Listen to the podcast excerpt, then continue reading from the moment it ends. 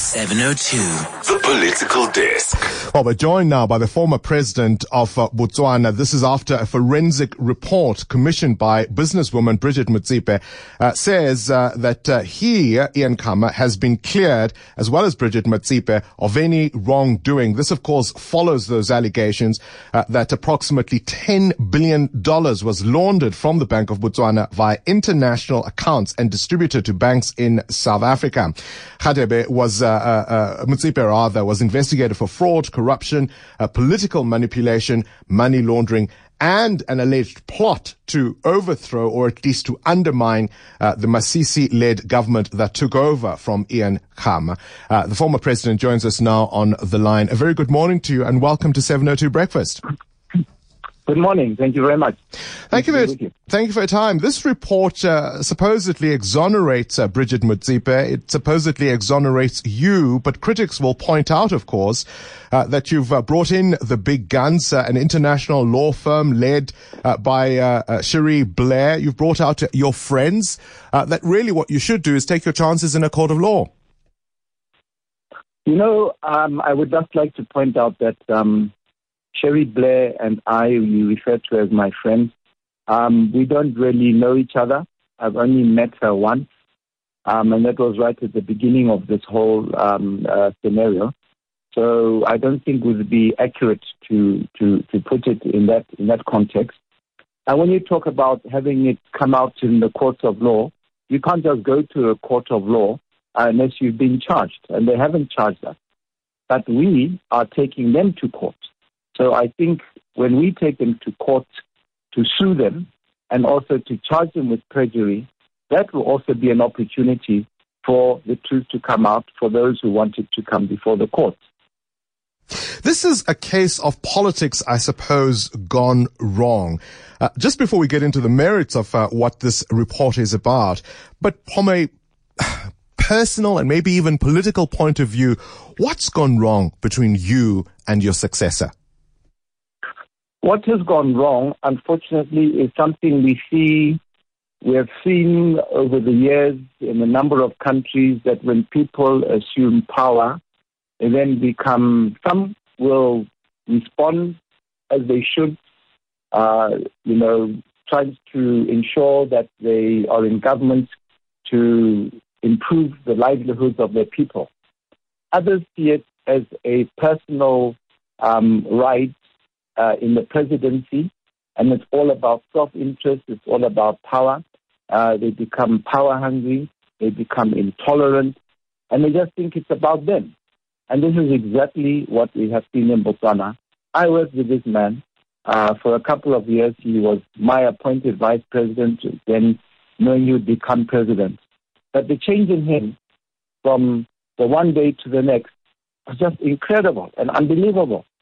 Um, and you would have thought, asked me, why didn't I see it? Well, I didn't. But we have it today. And the proof is what we heard yesterday, where they use uh, law enforcement agencies um, to settle political scores. And we've seen this in many countries. They will argue, of course, that your process was simply the first out of the gate. The Botswana government, we know, has hired AfriForum's private prosecutor, Gerrie Nel, uh, to pursue a case against this. And they might say you're preempting the process. At some point, there will be formal charges. No, we can't sit and wait. You know, these uh, this affidavit came out just before the elections, which was another reason why they did it in that manner which was uh, around September, October last year. And where we now, we're in August this year. We're heading towards almost a year. So should we just sit and wait for this thing to be out there in the public domain? People not knowing whether we are thieves or, or, or not thieves. So it comes to a point where we have to say, look, we need to stand up for ourselves. We need to clear our name. So this report was commissioned um, in order, let me say, sorry, the investigation was commissioned, which would lead to a report coming out to specifically go in and see if uh, these allegations were true. Because I know what I've done in my life. I know what I haven't done. And the one thing I haven't done is stolen any money from the central bank of this country. So when they come out and accuse us of something like this, we're obviously going to fight back. Botswana, under successive governments, was hailed as a beacon of democracy and stability in this region. What does it say to you about uh, the strength of uh, the institutions in your country that this can happen because you say it's at the behest of the individual who's in charge? Surely what you left behind should have been more robust than that. You're quite right, and I, I'm very pleased you mentioned that point. I thought as many people in this country thought, that the foundation that we had set for our democratic principles was so deep that we, which we built on, it could not be shaken.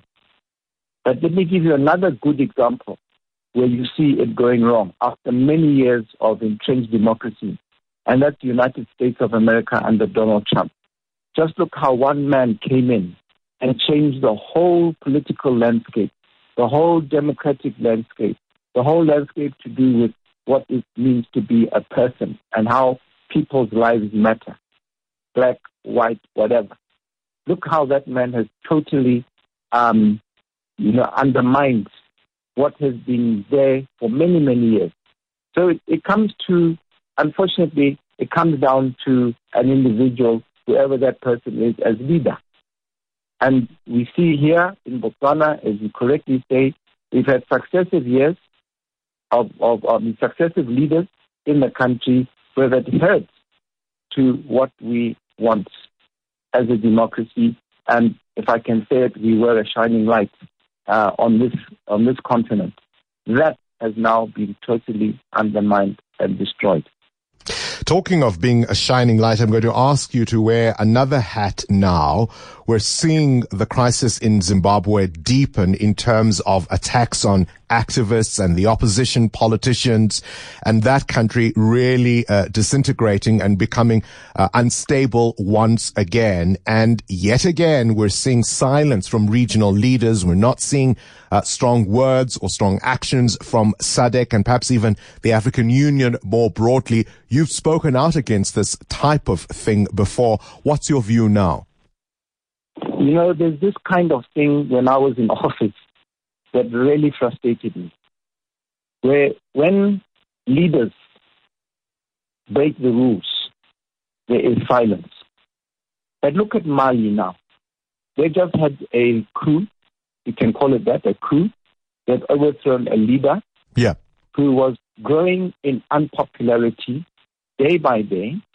I'm not justifying the coup, I'm just pointing out that people wanted a change. So he was removed and you saw the regional body ECOWAS come down hard on them. You saw the AU come down hard on them. Uh, and others in the international community come down hard on them because they overthrew a leader. But when a leader themselves behave badly and do what we have, see, we have seen what Mugabe was doing in Zimbabwe, then silence.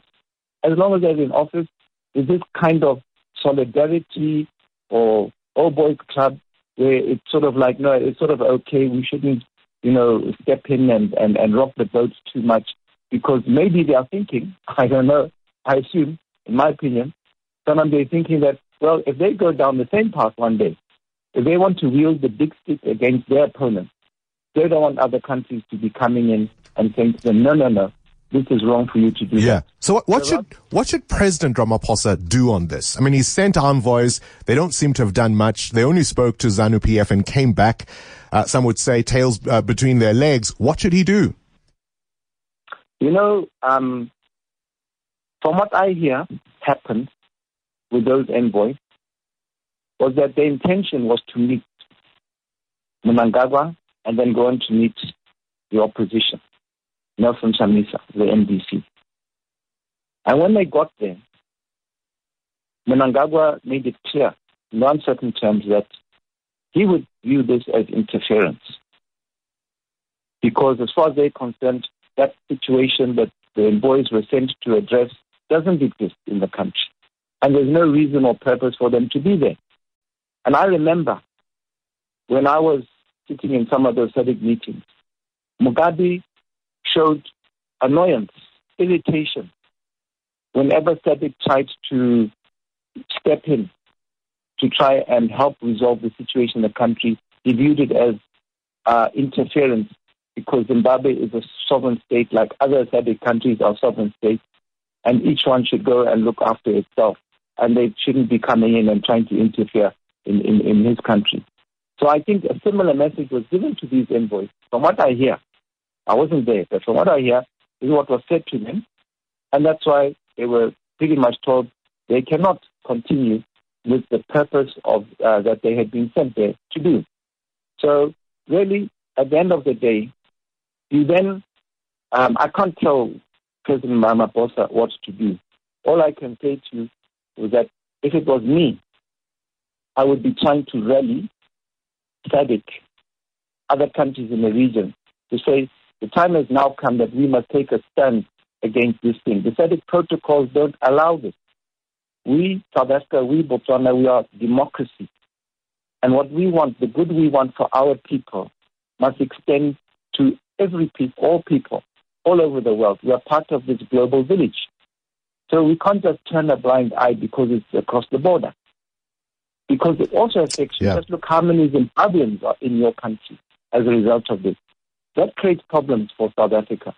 Zimbabwe could have one of the biggest economies, uh, you know, potential in this region. But it doesn't. And that also denies us the opportunity to grow our economy. Ian Khama will have to leave it there. The former president of Botswana on the line.